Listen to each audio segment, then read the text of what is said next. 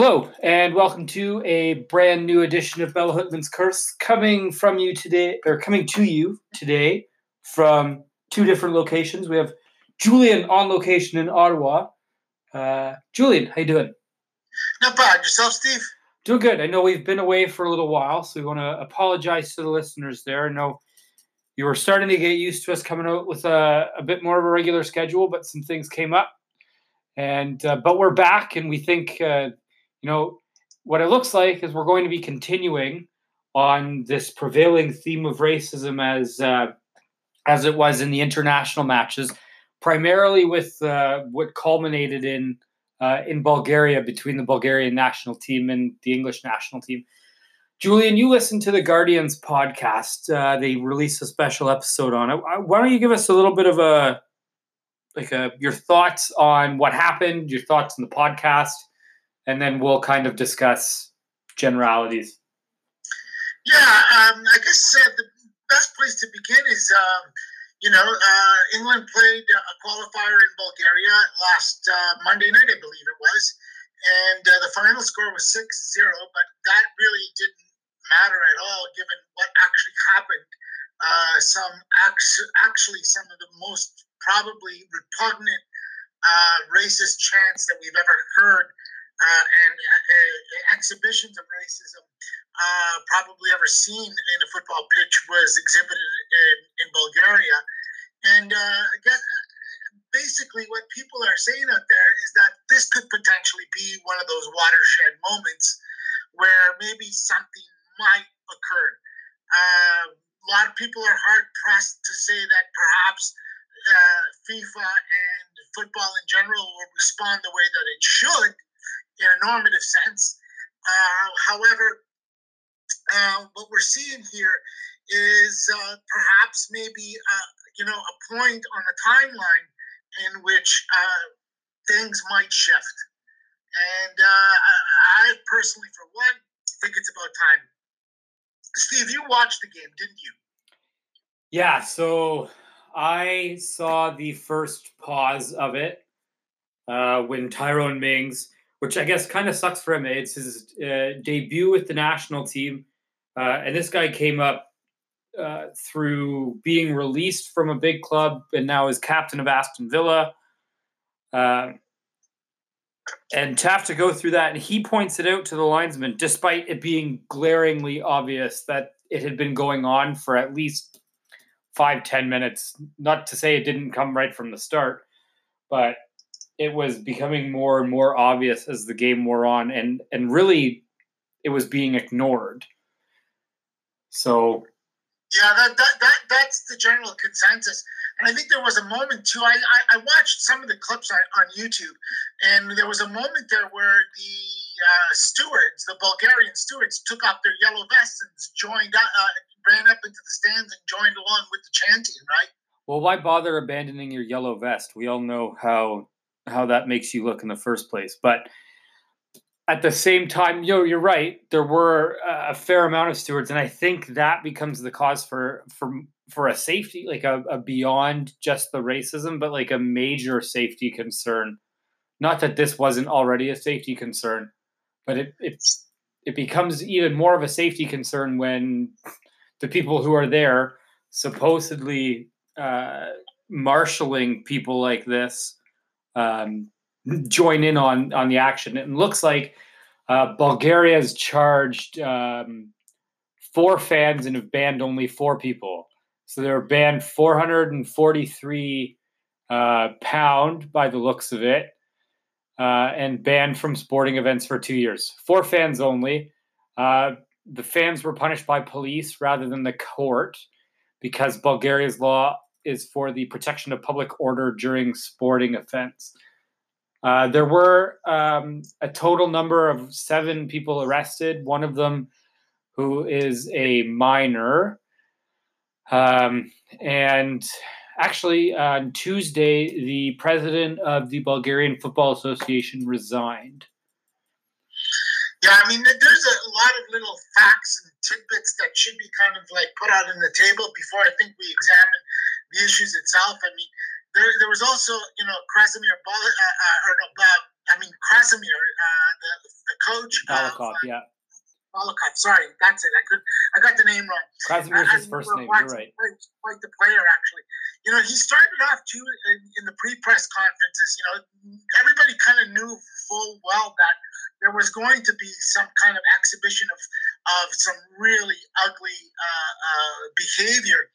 And uh, you know, he one of the things I think he started off sounding really, really smart. And I thought it was interesting in the fact that he said at one point, he says, you know, um, you know, we shouldn't be just concerned about the Bulgarian fans. You know, England's got its own problems. And then afterwards, you know, he he kind of like shrugged it off, like he paid attention, like he basically paid uh, uh, kind of like real um, poor attention in the press conference. Uh, he said he wanted to speak football uh, and didn't want to focus on the issues after his team had lost six nothing and apparently has only scored like a couple of a handful, not even a handful of goals in the last qualifiers. So I mean, you would think that he would probably want to talk about something other than the, uh, uh, uh, uh than the actual football, and then actually behaved like as if it was like he, he even even had the gall to say that he didn't even hear anything or didn't even know what people were talking about, which comes off as like just horrendous. And even the, the Bulgarian journalists in the press conferences were laughing about it and joking about it, like as if it was really nothing. Yeah, well, if you if you like look at the stadium even like the amount of stickering flags and logos outside of the stadium before you come in kind of let you know yeah this was just going to happen i think they've even like the disrespect shown even you know we hate uefa let's be real we're not fans of the governing body at all but the the no respect shirts that they were wearing uh, uefa has to take action at the same time. And I think that's what, you know, Stoichkov even has come out and said the same thing, although he's been accused of racism in the past as well. Yeah, and he, he's no prince, that's for sure. But I mean, there's a lot of issues here, I, and and I, I mean, I, uh, you know, I, am not, I'm not uh, really gung ho about uh, dropping the hammer down on Bulgaria. Just that, just uh, uh, right away, even though what they did was reprehensible. Um, I mean, like uh, for me, I mean, the first thing I wanted to talk about today was this protocol. Okay, and I think you have a better insight into it than I have. Can you can you describe for our audience how the protocol works? I can't because I think it's stupid. So. Well, what is it? What do they do? They first they, they first stop the match. No, they right? don't. They they they'll stop the match and send an announcement. I don't even think they really stop it. They just send an announcement over the uh, speakers uh, telling everybody to stop or the match will be stopped. Then they're supposed to do that another couple times. Uh, and teams can't walk off. I think it's like the fourth thing that they're allowed to do. Um, I disagree with you completely. I say drop the hammer, um, but we'll get into that maybe. Well, the, the reason why I say drop the hammer, I mean, this week alone, there was like, and I mean, I mean, England has to clean up its own backyard before they start telling the rest of the world how to behave. And uh, I mean, in particularly with the racist chants, we've had racist chants at Premiership games. Uh, the the first one that comes to mind is Chelsea. Uh, the second thing that comes to mind is the, the horrible treatment that Raheem Sterling has had to put up with over the last couple of years within the media, but, without the but, media. So, I'll, I'll, like, if they wanted to lead by example, I mean, uh, start having the zero tolerance policy uh, in their own backyard, so they, they, and then perhaps maybe they can lead by example. So I think you're a little bit off on that though, because for the most part, England does issue lifetime stadium bans and will and and charge people now. So in the last yeah, like they charge individuals and they treat the symptoms as opposed to the root cause. And and this is it. Like I mean, if, if you if UEFA wanted to be serious about this with with with, uh, uh, with Bulgaria, they would make an example of them flat out, basically saying something to the effect of, "Look, five years, you're banned." Uh, not only at the national level but at the club level from competing in, in, in Europe. Uh, and as far as the English game goes, I mean, listen, this is trickled down from the top to the bottom, and uh, the, the idea of just like you know uh, individual punishments as opposed to collective punishments, I just don't think works at all. I mean, if you know, if if you have to go through this ridiculous protocol where they go once or twice, they warn you, and then the third option is that they give the club uh, the, the, the, the, the, the club on the pitch uh, the opportunity to basically walk off if they want, and they know that they kind of like put that, you know, onto the players' shoulders. Is this something that you know? It, it's it's outrageous. It's outrageous. So those are those are UEFA's protocols, though, and I would say that the Premiership takes a bit of a harsher stance. Although you're right, I think punishing the clubs probably has to be the next step. Um, well, it's, it's, it's, a, it's a collective problem. It's not an individual problem. And when you single out like four or five bad apples, I mean, that, that you know, that this is this is this doesn't address the problems of, of the structural racism that exists w- w- within the game itself. And I think if they started to punish the teams and the clubs at the national level, I think you would see, you know, there's there's there's something more at stake. I, I don't I don't disagree with that, but I think they also have to go after the individual at the same time. Like, well, of course. I you, mean, you absolutely deserve your punishment at that time. And I think of of of all of the countries face like every country is facing this issue except probably MLS, um, which is surprising that it really hasn't leaked into MLS yet. Well, I mean, but this this raises another in- interesting issue that was discussed about in the pod, and I, and, and I and I think that this kind of addresses the problem here too. In the United States, we we know what the problem is uh, at the broader level of, of racism, and you know, every time that racism uh, uh, pops its head up in, in professional or amateur sport in the United States, you know, we get this cliched response as to oh, we should have a conversation about this. Well, I mean, how many conversations are we going to have? This is 2019 for crying out loud.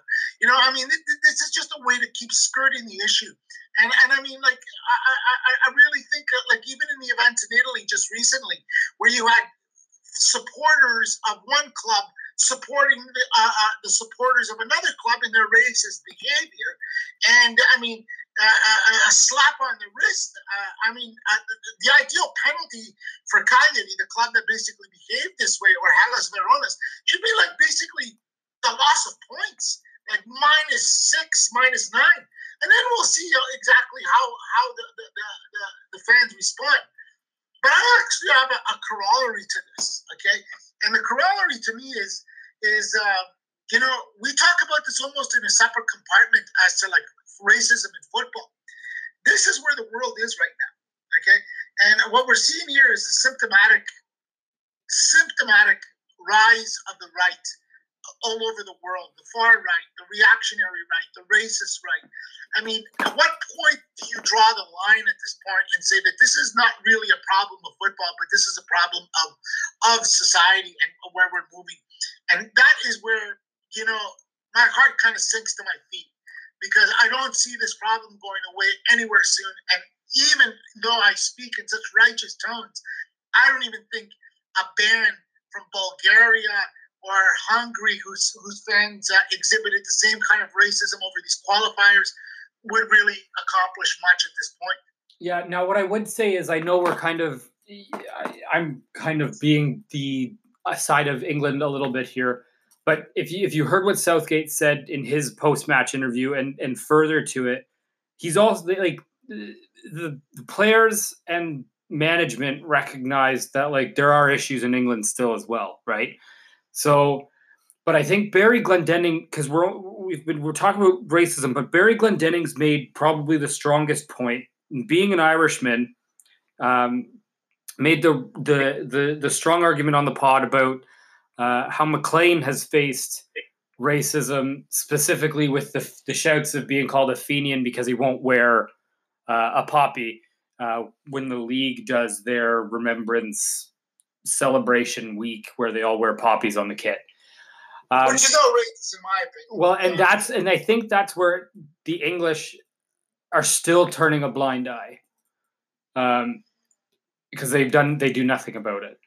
Um, but there's a bit of and, and then there's the, the but you brought up the media and that's i think where the issue has to be is because it's it's the, the the the english media in particular has been incredibly hypocritical uh, and then even politicians like boris johnson let's face it uh, is like next to trump probably one of the more racist white english speaking barely english speaking uh, leaders in the free world right now and the fact that he thinks like the fact that he wants to accuse um, another country of racism when he's the the I'm not even going to repeat half the things he said because I think they're terrible.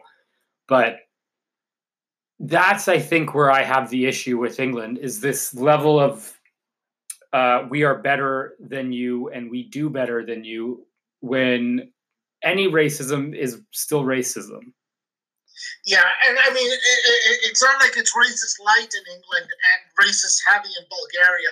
Uh, but I mean, uh, we have uh, uh we have like some seriously uh, seen some seriously ugly problems in England, on the continent, wherever. And I think one of the things that that like you know uh, political scientists always talk about moments, moments, and this to me is absolutely a moment where you know the uh, uh, the governing associations such as FIFA or the English FA or the Spanish FA or the Italian FA all have their opportunities to do something here. And you know this could be a watershed moment. And I just don't see anybody taking that sort of initiative. You know, there'll be a lot of polemics. There'll be a lot of great writing in the, in the press. People will write wonderful uh, treaties as to how brutal this is. But at the end of the day, I don't see this very conservative establishment wanting to kind of rub shit all over their brands. And that's really what it comes down to, in my opinion. Well, I think it it it it reminds me very much of what's going on, what what has been happening in the NFL.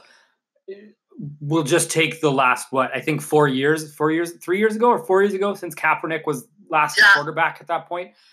Um, I think that's that's like the the best American example you can give uh, in in more of a in a smaller area, I guess. Um, struggling to find how I'm trying to explain this.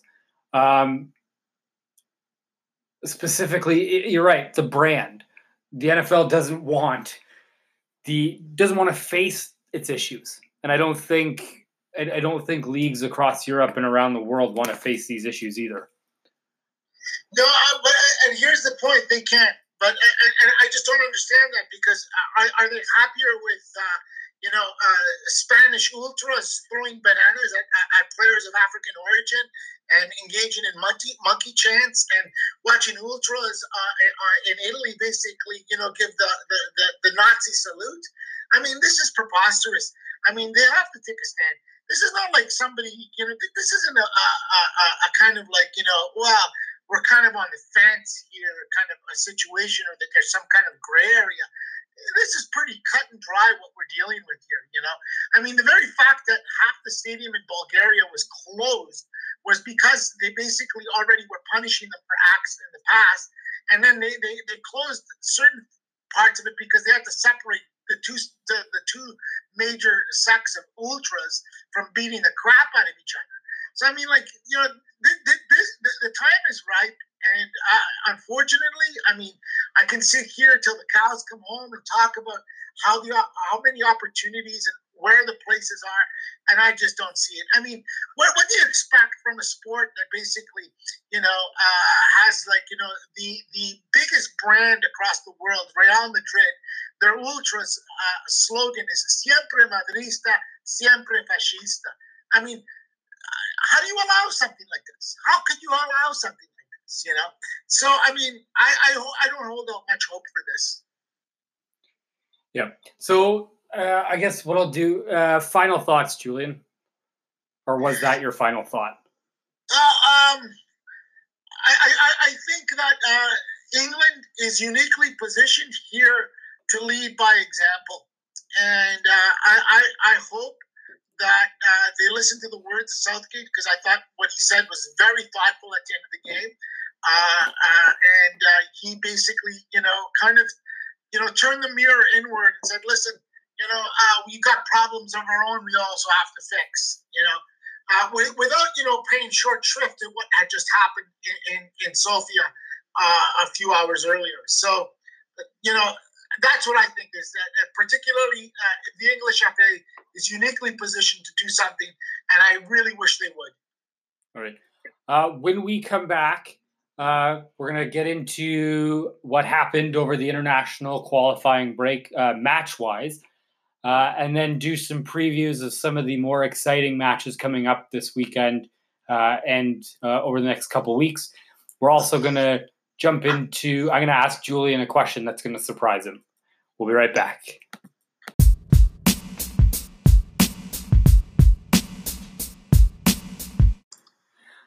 And we are back. So I, I said I was going to ask Julian a question. So the Golden Boy uh, top 20 was released um, earlier this week. Uh, who are your thoughts? Who's the best? Who are the best? Give them three best young players in the world right now. Oh, uh, the kid from Barcelona, uh, Fati, is that his last name? I yep. believe. Yep. Yeah, uh, I, I find him to be. I, I think I would put him on the list. I put João Felix on there, uh, and uh, wow, I can't remember the kid's name, but that 16 year old uh, defensive midfielder who plays for Rennes in France. Oh, he didn't even get nominated, which is a shame. Uh, I mean, there's a lot to choose from. I mean, there's a there's a, a, a burgeoning crop of players. Uh, I mean, the best in the world at this moment. That's a tough one. I mean, that's a tough one. If I had to give, uh, uh, if I had to give give it to somebody, I'd have to give it to João Felix. Yeah, so I think Jaden Jadon Sancho's on that list as well. Uh, who else we got? I know we were fans of De Ligt before he went to Juve. He has not been very good since the move. I'm assuming De Jong is also on that list too, he, right? He is not. Wow. Uh, Donnarumma is on the list still because he's still on. Well, he's 20 now, so he stays on the list. Uh, Nicola Zaniolo that, I find that a little bit tough. That, that's that, I mean, Zaniolo's a good player, but to say he belongs in that company, I don't know about that. Uh, yep. Uh, who else do we have here? Mason Mount at Chelsea because he's been playing well. I don't think that's very right, but okay. Uh, Erling Braut Haaland at Red Bull Salzburg, the striker that you're a big fan of.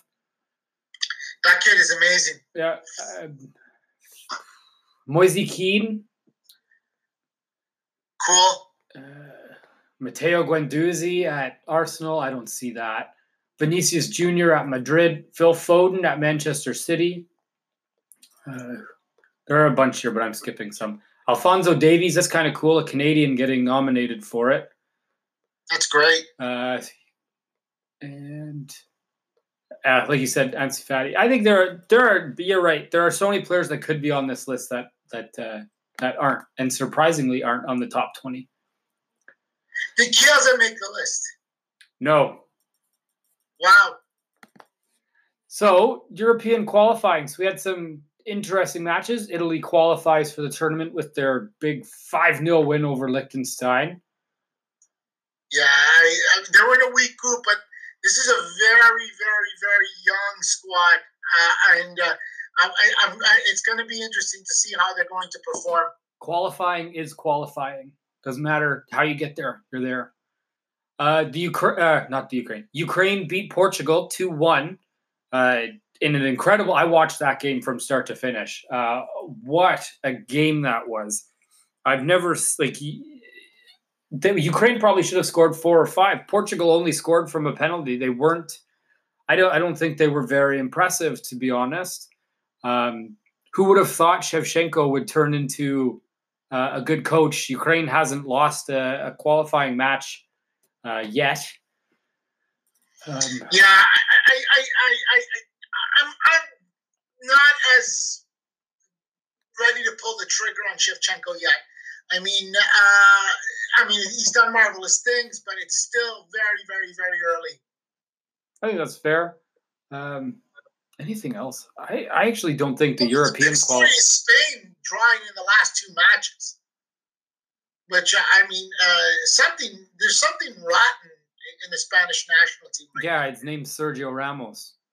Well, I mean, I'm talking about the team itself. Well, if you Ramos, if, if you Ramos' look, shithousing is always going to be an issue, yeah. but I mean, the team just does not seem to be playing well at all. Well, it's it's very new, right? So if you looked at the at the team, if you looked at the the starting eleven against um, Sweden, it was or no in the Norway match. Sorry, um, they it was 11 players from 11 different clubs for I think the first time in a very I can't it had been a very long time because the team's almost always been dominated between Barcelona and Real Madrid, but it was uh, 11 players from 11 different clubs. So I think yeah, with only five international goals among all of them. Yeah, so I think that's where the issues are are being found is they really haven't found goal scorers, pure goal scorers to replace David Villa uh, and Fernando Torres. Well, I mean, eh, again, I mean, there's a problem in this damn thing that everybody there's a 600 pound gorilla in the room that nobody ever wants to talk about. And i just cannot see why the, the, the, these qualifying uh, uh, tables and you know i mean these these uh, groups i mean you have you know it, it, it, teams like san marino uh, uh, um, what else? Gibraltar uh, liechtenstein Malta, the Faroe Islands. I mean, at what point do these, these are giveaways? And I, I mean, I, I know that this I'm, I'm going to take flack for being, you know, one of the elitist things, uh, elitist, uh, you know, supporters. But I, I don't. I, I, wish that they would adopt a, a, a, two, maybe three division kind of system that they, that they do for the for the Nations Cup. And I think that they should have the same thing for the qualifying because it just doesn't make any sense anymore for like, you know, like Italy qualifying. You know, they qualified with the win against Greece, but you know, that was a giveaway. Five nothing against Liechtenstein. It should have been like 15 nothing against Liechtenstein for crying out loud, you know? I mean, I, I just don't understand why why they still persist in having this kind of antiquated kind of, you know, qualifying system. I don't know. I can't. I can't tell you. You and I have discussed it. I've been pretty, pretty much in agreement there. I mean, like, like, like, you know, I mean, you, you, there should be like a, relegation promotion system. I mean, given on, on the relative merits of the way teams like Gibraltar have been playing, and, and I know I just included them, included them earlier, but Gibraltar actually could show signs that they could actually climb out of like a lower division, whereas Scotland would be definitely relegated at this point. I think you are mix, you got to be mixing up Gibraltar with Georgia. No, Gibraltar's been playing very well. Gibraltar has playing also very well. Gibraltar has zero wins and like six losses, two goals for, 19 goals against, and zero points in qualifying. Georgia, well, I'm also considering what they did in the Nations League, and they actually played very, very well during the qualifiers for that. Georgia has division. eight points. So I'm just looking at the tables right now. Like but then you'd have to say like a team over like, the past two years, Gibraltar's had some wonderful results. Yeah, not in qualifying though. So I think that's the problem. Like you can play well outside of qualifying. I'm not sure about that, Steve. I think they played very well in the, in the Champions League qualifying in their division against some pretty uh, uh, uh, uh formidable uh, uh, oppositions. I'm pretty sure about that. No, I'm looking at Nations League. The only team they beat was Liechtenstein 2 1, and they beat Armenia 1 0. Yeah, and, and that, that's quite an accomplishment for, for a little country like that. Yeah. Yeah, that's it. I'm looking at results. No, Gibraltar. If I'm, if I now I haven't seen the matches, but looking at results only, no, I would disagree with you. Well, I'm not going to debate on the relative merits of Gibraltar, but the basic discussion about promotion relegation system is very important. I mean, I, Scotland lost to Kazakhstan for crying out loud. Okay. Yeah, I think um, I think my debate on it would be you still like if a team is being relegated, like say they finish however you figure it out, but say it goes this way is that if you finish fourth in the tournament group, you're in like a relegation group. So I think there has to be play to get like between the two like like a playoff. There has to be a playoff. Like there isn't like Germany for promotion relegation. I think you have to have a playoff because you could have exactly you could get Scotland be relegated and San Marino be on a promotion and San Marino just comes up, Scotland goes down. I'm not sure that that works well. You know what I mean? I think there's more than just two tiers here. Well, there'll be three for sure. Um, moving on out of Europe, and I know you're boycotting the Canadian men's national team right now. Um, great result. Uh, you and I taught you you you did you, we did talk about this match before it happened, uh, and you didn't expect Canada to get a result. So two 0 uh, at home. Uh, it's the first time they've they've uh, they've beaten the U.S. since 1985. Thoughts? It's about freaking time. That's it. That's all you got. That's it. I mean, the, the, money and the effort that they put in, and the kind of players we have, it's about time we finally put in this kind of uh, uh, uh, performance against the United States, especially at the fact that the United States is at its most vulnerable that I've seen them in about 20 years. So, I mean, yeah, I mean, if they want uh, uh, uh, plaudits from me, qualify for the World Cup, and then maybe I'll have something to cheer about. Okay, um, so we've got some good matches coming up across Europe in the next couple weeks. Um, so we'll start in England. Uh, match of the weekend across Europe has to be Manchester United versus Liverpool on Sunday.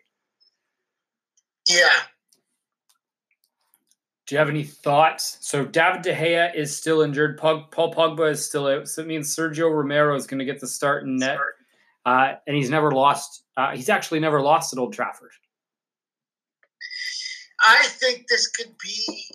Well, I mean, this is a tough one to call. I mean, because you'll never know. But I mean, I, I, I mean, there's a bunch of ways of looking at this.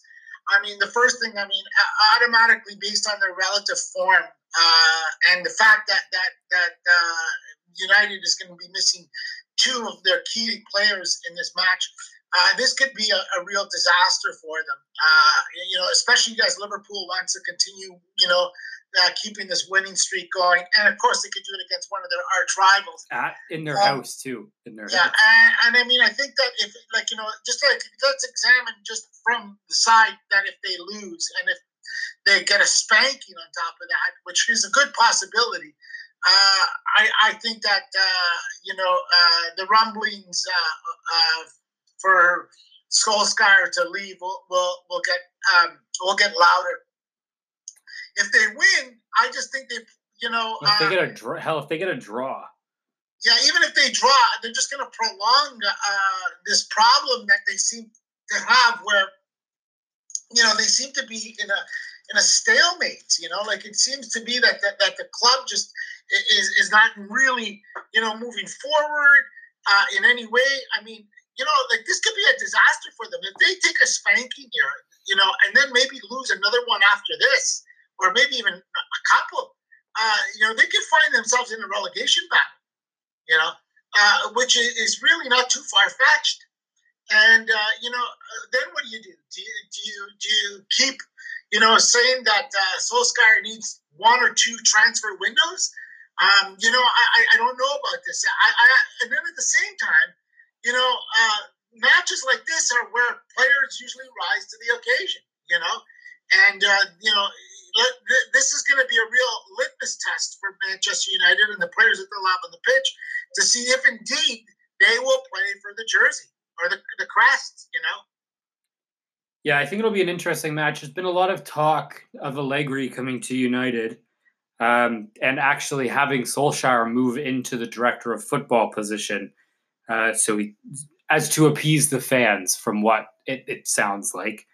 Um, well, I, have also heard that there's some real internal grumblings. I, I actually don't think Max, Massimo Allegri is the answer to Manchester's problems, although he could stabilize the ship. Yeah, I don't think there are any coaches out there right now that can really fix uh, fix the issues for for some time. It's uh, things are going to be rough. So I say it is what it is there, and uh, like I said, it, eh, the only I don't see them firing him before January. Well, if he loses time, uh, if he loses and loses bad on Sunday, I could see him going by Friday. And uh, you know, I, I, mean, this is this is the issue. I think it's funny that class of '92. Uh, not one of the players has emerged in any way uh, in, or in any shape as a good coach. No, but I would say none of the like none of the players really under Sir Alex Ferguson have covered themselves in glory. No, none at all. In many ways, yeah. No, but but the class of '92 in particular. I mean, it, it, it, it's it's a, it's just basically a long laundry list of failures. Although you know? I will say, I will say this: Nicky Butt has done an excellent job with the youth squad. yeah, but you know, the youth squad in, in, the food chain of things. I mean, like really, that's like that, that's like a, a you know a, a, shiner minnow in a pool of pike. You know, uh, I mean, you take a damn look at like you know Roy Keane, Bismal. Uh, uh Steve Bruce. Ryan Giggs single-handedly almost dismantled uh, one of the best generations that Wales has had. Uh, Phil Neville, like his stint at Valencia, is laughable. Uh, Solskjaer does well. I mean, Solskjaer is the only guy who actually maybe you know at his time. He's technically in, not class of '92. Let's remember.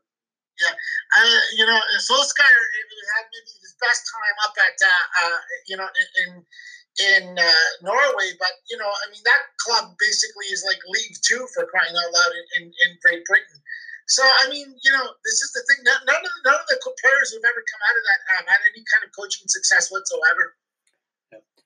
Um, we're gonna move on to this uh, to Serie A because nothing. I don't know. Nothing in England's really standing out to me right now. Well, I mean, there is there, there is one match I, I, I did want to kind of uh, bring attention to. Um, I want it just be a just be a second here as I just get get, get my notes here. Uh, the one match I, I wanted to kind of uh, bring bring attention to was the Everton West Ham game, and I think that that that will that could be a, a season changer for each one of those teams. Uh, and and also, I'm looking down the list now. Uh, Tottenham has got a glorious opportunity to rescue themselves. Uh, Wolverhampton and Chelsea have a very good opportunity to bring themselves back. And I'm very curious to see what Crystal Palace will have in store for Manchester City because Crystal Palace seems to be playing very, very good football as of late. Yeah, so I like. I'm not so sure that, that, there's not much going on. Everton and West Ham will be a good game. I I, I will agree with you there. Uh, so if we move to Serie A, Lazio at Atalanta looks like it'll be a good game. Uh, hopefully, your club loses. Uh, well, I it's just like I said, they're not addressing the structural problems, just like like many of the big clubs right now that are in decline. Uh, and uh, I mean, Pioli's. Uh, the, I, am curious to see how Juventus is going to play after this break. They look like a. Uh, they look. It looks like the sleeping giant has awoken. Uh, they they played a marvelous second half against Inter last week, and uh, I, I, I I I hate to say it, but this team this team looks like they're going to start hitting their stride very soon. Yeah, I think I, I, think you're right. That we we watched I watched some of that match. It was I would definitely agree. Um, I wanted to talk a little bit about what's going on in Barcelona right now. Um, so effectively, there are rumors of a stadium ban. Uh, not this week for the match because they're. I don't think they're at home this week. Is it a ban or is it just basically a cancellation or a postponement? No, they're either going to move their matches. Uh, well, it, I guess it's a move. It's a, it's not a ban. It's a move. They will not play matches in the new ca- in the Camp Nou. Well, apparently the way it's supposed to work is that they have uh, three officials that are going to decide, right? Well, well, first of all, you, we should give the context here, right? Is uh, they jailed the, the, Catalonian activists anywhere from like I think what nine to thirteen years. I think it was. Yeah. I think I think it was nine nine of them, and there's been all sorts of protests in the streets and all kinds of riots, and they planned protests on the day of the the Super Classico, which is supposed to be the Camp Nou. So what they're citing is they're citing. Um, uh, security uh, uh um, concerns for the crowd because the last time they had uh, the, the the, uh, the, the police were basically from Barcelona were basically saying that they had 1,500 police on for security, and there's no way that they can actually reach those numbers with what's going on with respect to uh, um, the, the, the protests that are banned because they're just stretched very thin.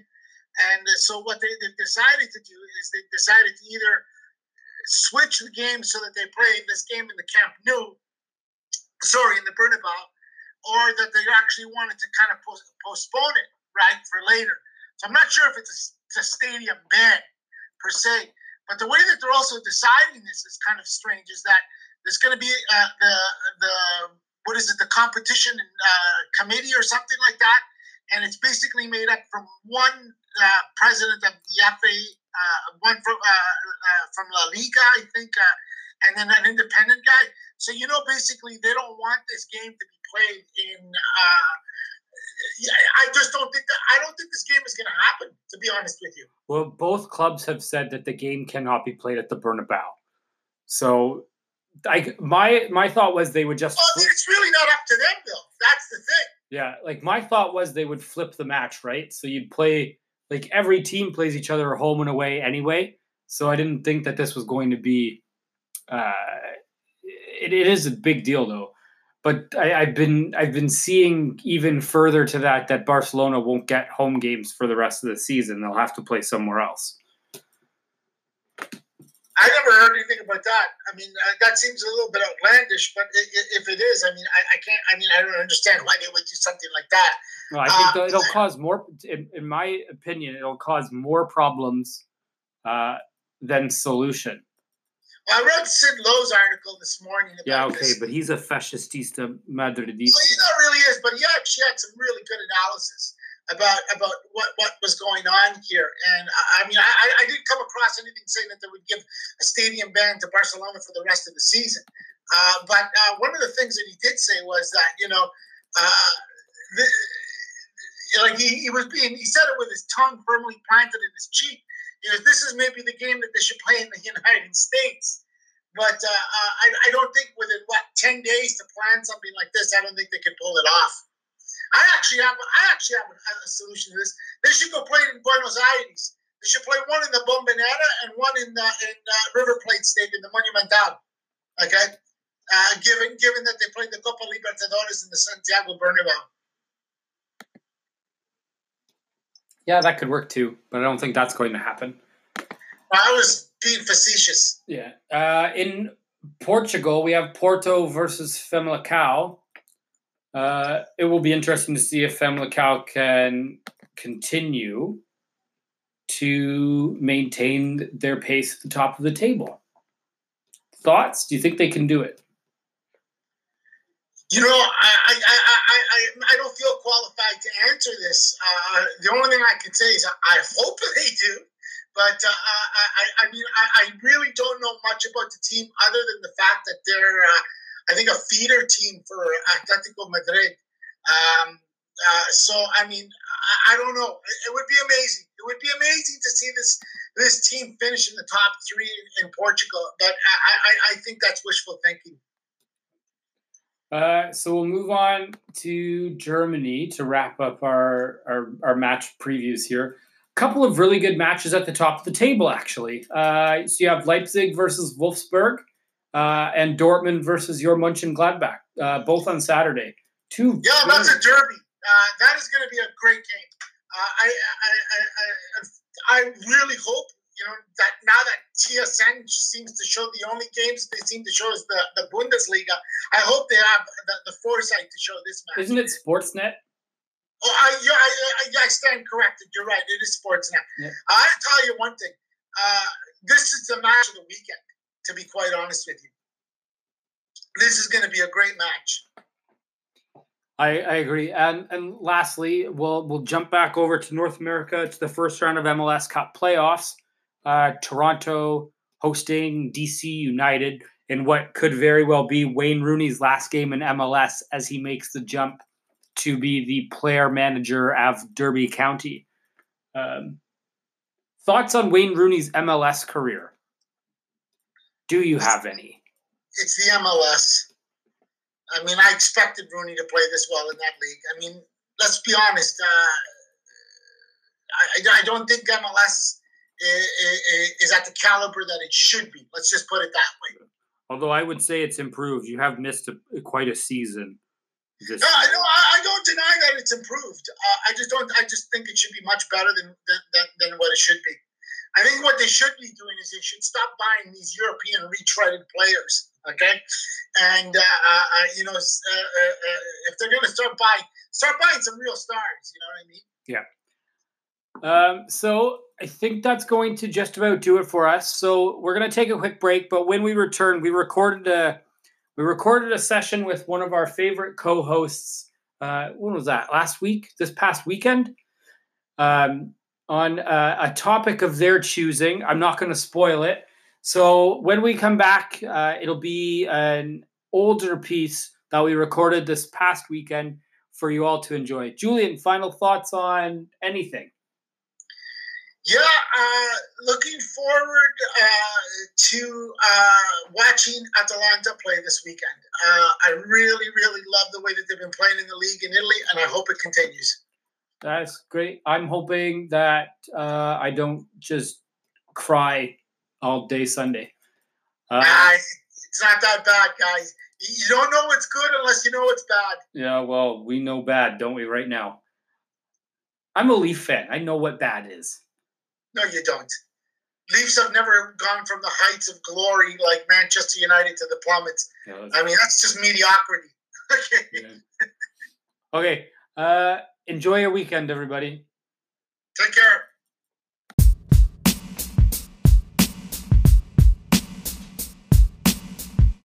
All right, and we are back. Uh, we're really excited that today a former co-host has well is joining us uh, and is going to discuss. Uh, I don't want to say controversial, like a controversial striker, but I think there's definitely a lot of differing opinions on just how good of a striker he was.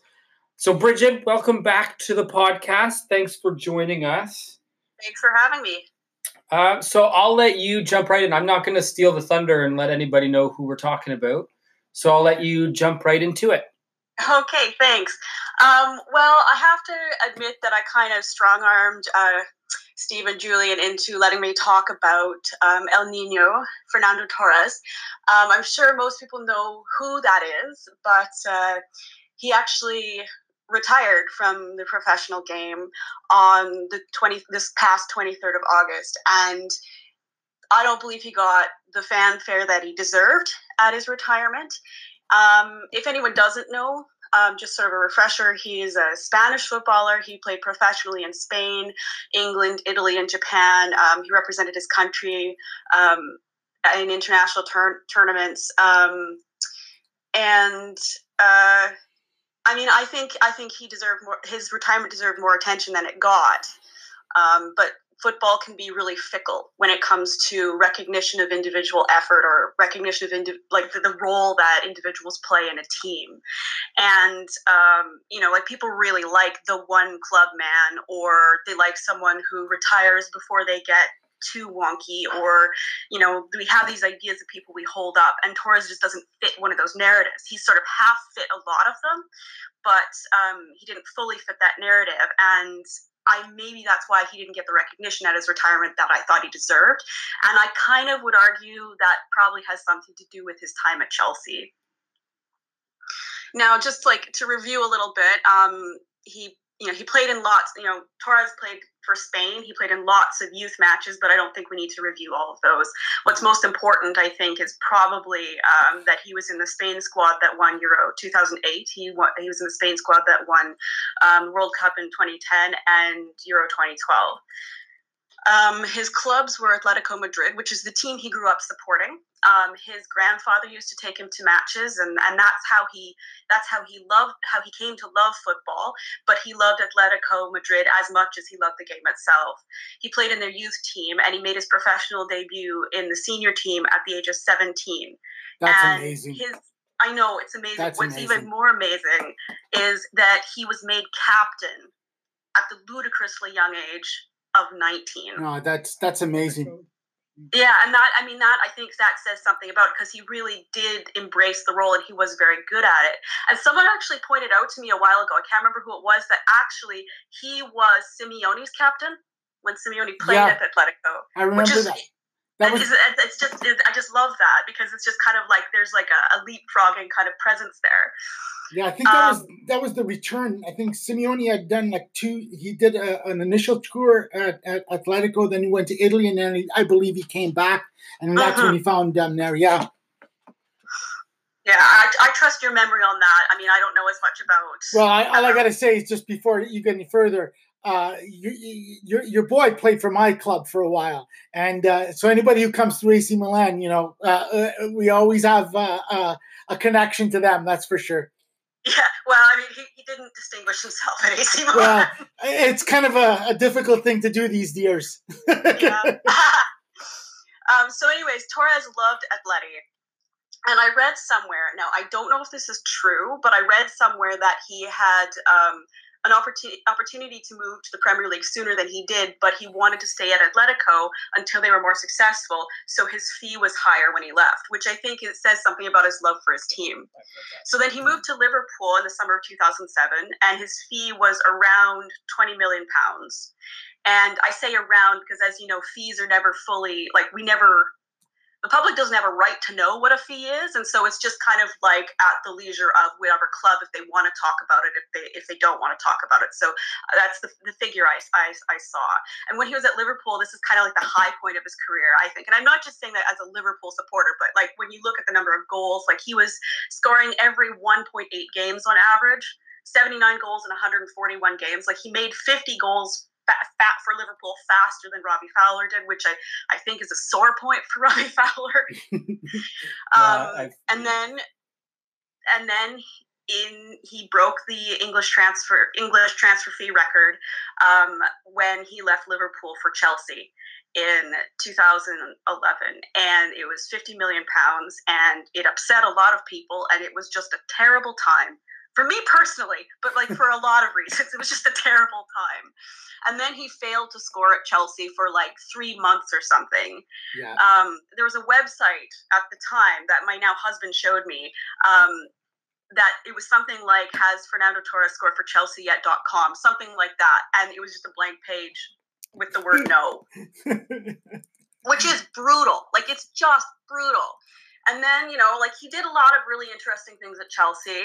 And then he moved to, as you mentioned, AC Milan in August uh, 2014, scored once.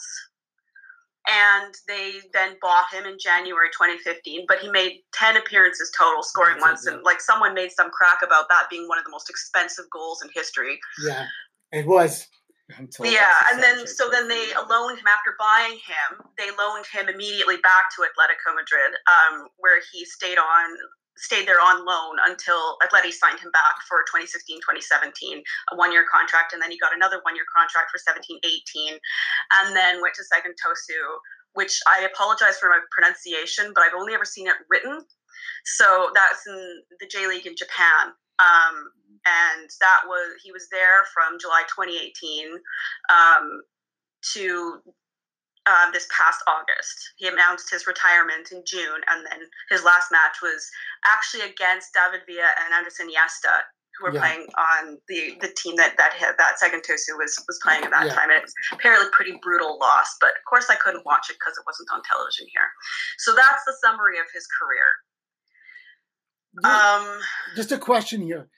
Yeah. Do you do you think that Chelsea was the kiss of death for him? Well, I mean, the thing with Chelsea is like I have to admit something, which is that when he went to Chelsea, I felt so personally betrayed. And I know, like, it's not just it's not just me. Like lots of Liverpool supporters felt personally betrayed, but um, I couldn't actually watch a lot of football for about the next two years because it just felt like it was just so such a huge thing. I know that seems melodramatic. No, not um, at all. You should see the way Steve behaves yeah well it's just like you know these things like they feel like personal you know like you you they feel so personal. They just feel like i felt I, I just felt awful because he kept you know he had said all sorts of things in the previous world cup. He'd been you know he he, he there's photos of him and at the world cup wearing a liverpool scarf and i was like oh well that's gotta mean something. Well and but, then but, but I but I mean like there's some stuff recently that's come out about his his transfer and to Chelsea and that time that I'm going to get to it a little bit and we can discuss it that I think kind of shed some light on what happened. Yeah, I wouldn't because feel I wouldn't feel so bad about you know boycotting football uh, for a couple of years. I once threw a full pizza at a TV uh, because my club lost uh, to Juventus. So uh, I, I, wouldn't feel so bad about that. I woke my neighbors up at three in the morning, yeah. screaming at. So like you know, so, yeah, we're, all part of the same club. I'm thinking. Yeah, well, it's just like you know, it's such um I don't know how to say it apart from it feels very personal. I'm like, because you can't explain it to people who don't feel this way. well, no, I like, because, and I remember I used to be one of those people who didn't understand sports, and then I started watching. It. It's like, no, no, your heart is in there. A good, a good friend of mine who's from Montevideo once said to me, he goes, "People like you and I, we don't just watch football; we feel football." And, yeah. and I think that's what it comes down to, you know. Yeah, and I mean, this is the thing too, and I feel like one of the things, one of the reasons that I really pushed for you to let me talk about Torres is because I feel that I need to do some sort of penance for hating him. Because, like, so, so you know, like I just uh, you know, Liverpool was my team, and and I'm just so happy about you know everything that was happening, and Spain was my team, and I was so happy about everything that was happening. And then when he left, it was this thing like, oh God, what now? and um, and then I was so angry about it that I feel a little bit like I have to do penance for that because like it's not his fault, you know no, that that's fine. I mean, like I said, uh, uh, maybe that should be our question for the week: is what is the craziest thing you've done over a football match or a football player uh, or something like that? Uh, I, and I'm pretty sure uh, uh, your penance is probably would be mild compared to some of, of what we would have to pay for that. Yeah.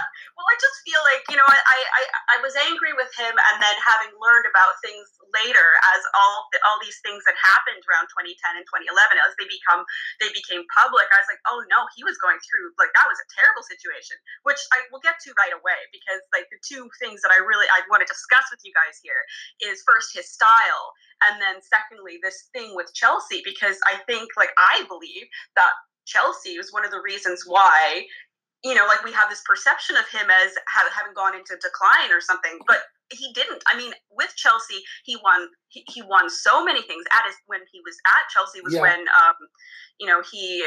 Well, I've got some stats here. Like he won the Europa League with Chelsea and the Champions League and the FA Cup. Like those, like that was a good time for him. No, that, that, but, that yeah. I mean, most players would would die to have that on on their uh, on their resume. You know. Of course. That, yeah. Yeah. Uh, but, but I mean, of course, I mean, I'm not. I mean, Chelsea is not my team, so yeah. maybe that's why it, it, kind of, you know, I kind of ignored it. But like, I mean, being part of that team signifies something about his career. So we have this perception of him as having done all these different things, like you know, like sort of declined. But I don't, I don't think, I don't think he did. I well, no, he didn't. He just didn't. Well, can you tell us what what what he was going through when he was at Chelsea? Okay, so well, I mean, this is something uh, I have to be really careful about this because I want to make sure I get the facts straight. Um, That's only Chelsea. well, you know, you just you, you want to do it. you want to be fair to everyone, right?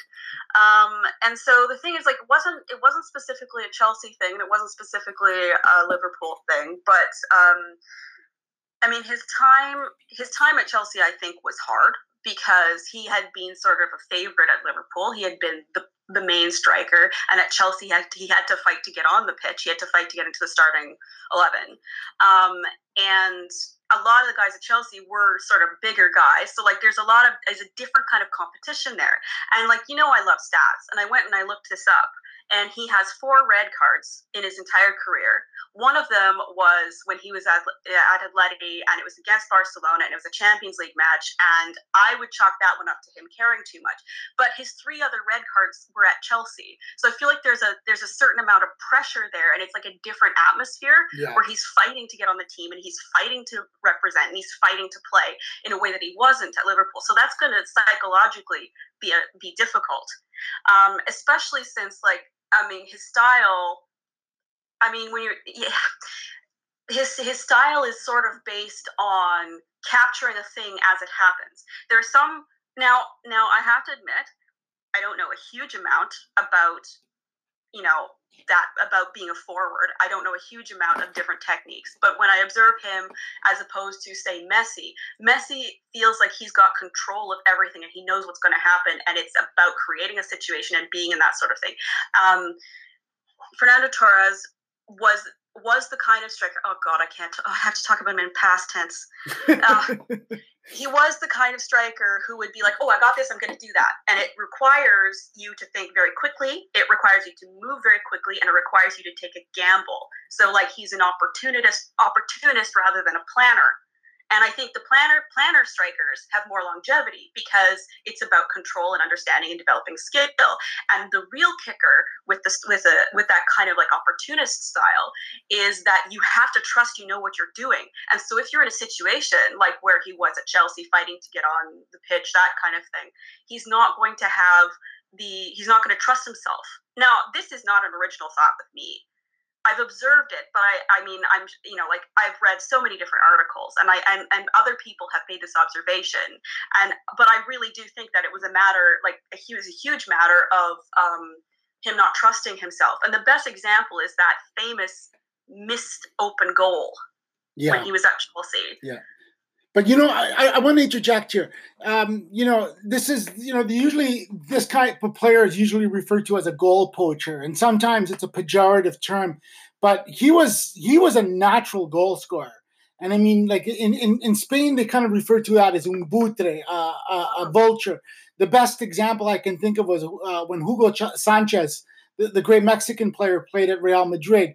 Like he might touch the ball only four times in a game, but he would score two goals you know what I mean? And I think uh, uh, uh, Torres was the same kind of player. Like these guys are lethal and ruthless at the same time. So I mean, I, I, I don't think that should be seen as a mark against him. That was the question I was going to have. I mean, do you really think that that that this makes him a lesser player? I, I don't.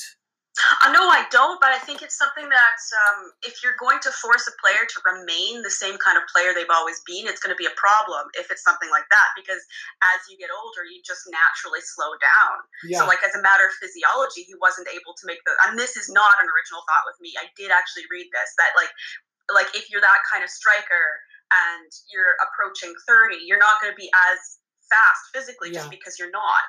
And so, like, if you know, if he, if he's not allowed to change roles, then of course, you know, he's not going to be playing like a 24 year old anymore. But that doesn't mean he's not a good player because, like, this is the thing. So when he was on his, you know, his sort of second bout at Atletico, there were some amazing goals there. But the thing is, Simeone knew where to put him and he knew what to do with him. So, like, he would fall back a little bit, he would support other strikers.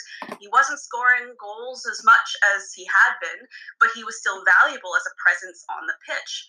And, and even beyond playing, he was valuable as sort of a symbolic presence, as in, like, Simeone would put him on during Champions League uh, games because he'd won the Champions League with Chelsea.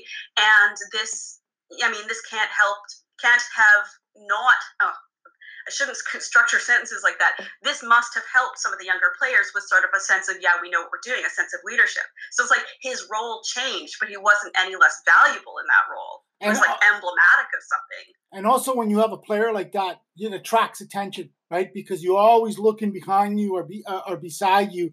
Uh, uh, and, and defenses will always pay closer attention, opening up and freeing space up for other players. And okay. that, that that's one of the things that that you know we often miss. In, I think when we analyze football, it's not so much what you do when you have the ball; it's what you do when you don't have the ball. You know. Mm-hmm. Mm-hmm.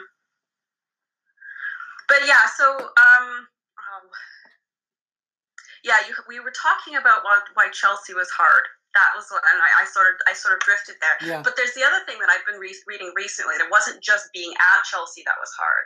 Um, it was that the move to Chelsea was hard. And that this is something like we all, we, I say we, I mean Liverpool fans.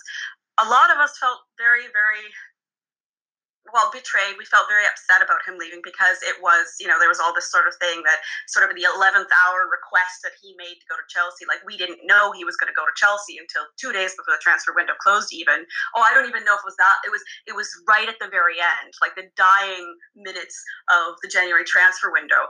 And then we were like oh god we lost him. And and and there were so many people who were upset about this. And i, I mean like um of course, I had I had online friends, other fans of Liverpool, and we and, and who just felt entirely betrayed by this. Um, and he kind of came across as having, you know, having just sort of stabbed us in the back kind of thing. But there's been some recent interviews, and I, I read this interview with Torres on the Anfield Wrap web, website, which is, I mean, the Anfield Wrap clearly it's it's Liverpool based, and um, he said a couple of things that were really that really cast another light on it on that time. And um, so, like when Torres had come to Liverpool, um, everything looked everything looked amazing. It was going to be it was going to be really great. They had a really strong team. The 2008-2009 season was really good. I mean, Steve, you probably remember this because um, it was down to Liverpool or Manchester United for winning the league that year, and it was like it was like one goal, and the games were being played at the same time. I can't remember the details, but it was really really tense. Um, but uh, then 2009 2010 was really difficult. They'd lost um, Xabi Alonso. Um, they'd lost a couple people. Um, at the end of that season, Benitez was let go, and um, Torres kind of. This is from the interview. He explained, um, you know, he went to he went to sort of the leadership and asked, you know, what what are the plans because he didn't really know. And at the time, the club was in trouble financially, and the owners wanted to hold on to Torres until they sold the club because they could get a get a better price mm-hmm. with him still playing for them. Yeah. And he remembers it as being like they kept saying to him, "We'll sell the club and then you can leave." And he said he says in this interview, "No one said we want you to stay. You're part of the plan." It was just essentially it was a given that he was going to leave. Yeah. And so, I mean, you can't help but feel for the guy, as in like, you know, he's asking, "Should I stay?" Or you know what should, what what's going on and they're saying you can leave. So it's like he's not being valued. Um, and then um, it's also come out quite recently that around that time um, the company that ended up buying which was uh, fenway sports group um, had were had, had sort of this idea that both torres and pepe reina were quote probably beyond their primes so like there's this kind of devaluing of him. Now I don't know if he knew that, but there's but it's like kind of known that that um, this was kind of the attitude towards him at the time. Um, and so I feel like he was him as a human being was not respected. And then the further thing that I learned from this interview was that he believes that his request for a transfer was made public as a way of drawing ire towards him and away from the club, as in, like, it was strategic. And that just, I mean, that just, you know, he's 27 at the time, which isn't a child, but it's still like he's a young, a young guy yeah. and just being disrespected like that. And just my heart goes out to him. Yeah. And so like I mean being in those circumstances and he has he wasn't able to talk about this until really recently and being in those circumstances you can sort of see the kind of pressure he was under. Yeah. I, I think that was like a, kind of a difficult time. I mean, that's you know when when Liverpool basically had what they were calling the Spanish mafia there, you know, with Benitez, mm. uh, Xabi Alonso, and uh, well, the Argentine Mascherano, which I forgot about until this morning. But uh, mm. I mean, the thing about it is, is that you know you can't be in this day and age among those super clubs. You're a bo- you're a price tag. Very rarely do they have that kind of connection to you. It's it's the connection I think that the player develops with the fans that becomes mm-hmm. more pivotal at that point. You know. Yeah, and I mean he he talks he always talks about Liverpool fondly. Um, but I mean, the thing is, he's made very clear in interviews that his heart belongs to Atletico Madrid, and that's really, really obvious and that's everything. That's why where I love the guy is uh, there isn't a more lovable team, in my opinion, than uh, the Los Colchoneros. Uh, you know, for what they signify, you know, working class part of Madrid, working class club. He never went to play for the Barca or the Real Madrid. You know what I mean? He was always yeah. loyal. That that that to me is awesome. Well, he had this. There's this really. I love this bit in the in his um, Torres My Story, El Nino My Story, I think is what it's called, um, where he's talking about how much he, when he was at Liverpool, one of the best things was beating Real Madrid. Like he was still. It didn't like that was he. He loved being able to beat Real Madrid. In the I, Champions League. and it's like that was a bigger deal to him than anything that was happening in the Premier League. I mean, that, that's probably. I mean, you know, that's probably a, a product of him growing up a, a you know a full on supporter for uh, for Athletic. You know, and uh, yeah. I mean, those things those things resonate a great deal when when you know you're kind of a die in the wall fan and, and player of a club, right? Mm-hmm.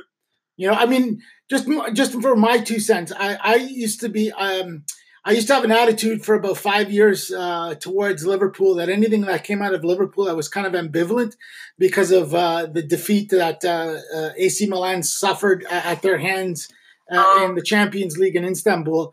But um, for me, I, I, remember what really turned my head was the performance he gave in the 2008 final for Spain um, and, and uh, in the European Championship and uh, I'll never forget, I watched that game with my father at the Anchor Inn in Little Current, Ontario, at, uh, on Manitoulin Island. And uh, he just gave an extraordinary performance. And he bagged the goal, too, which was, which mm. was, uh, which was the, the cherry on top of the cake, you know? Yeah.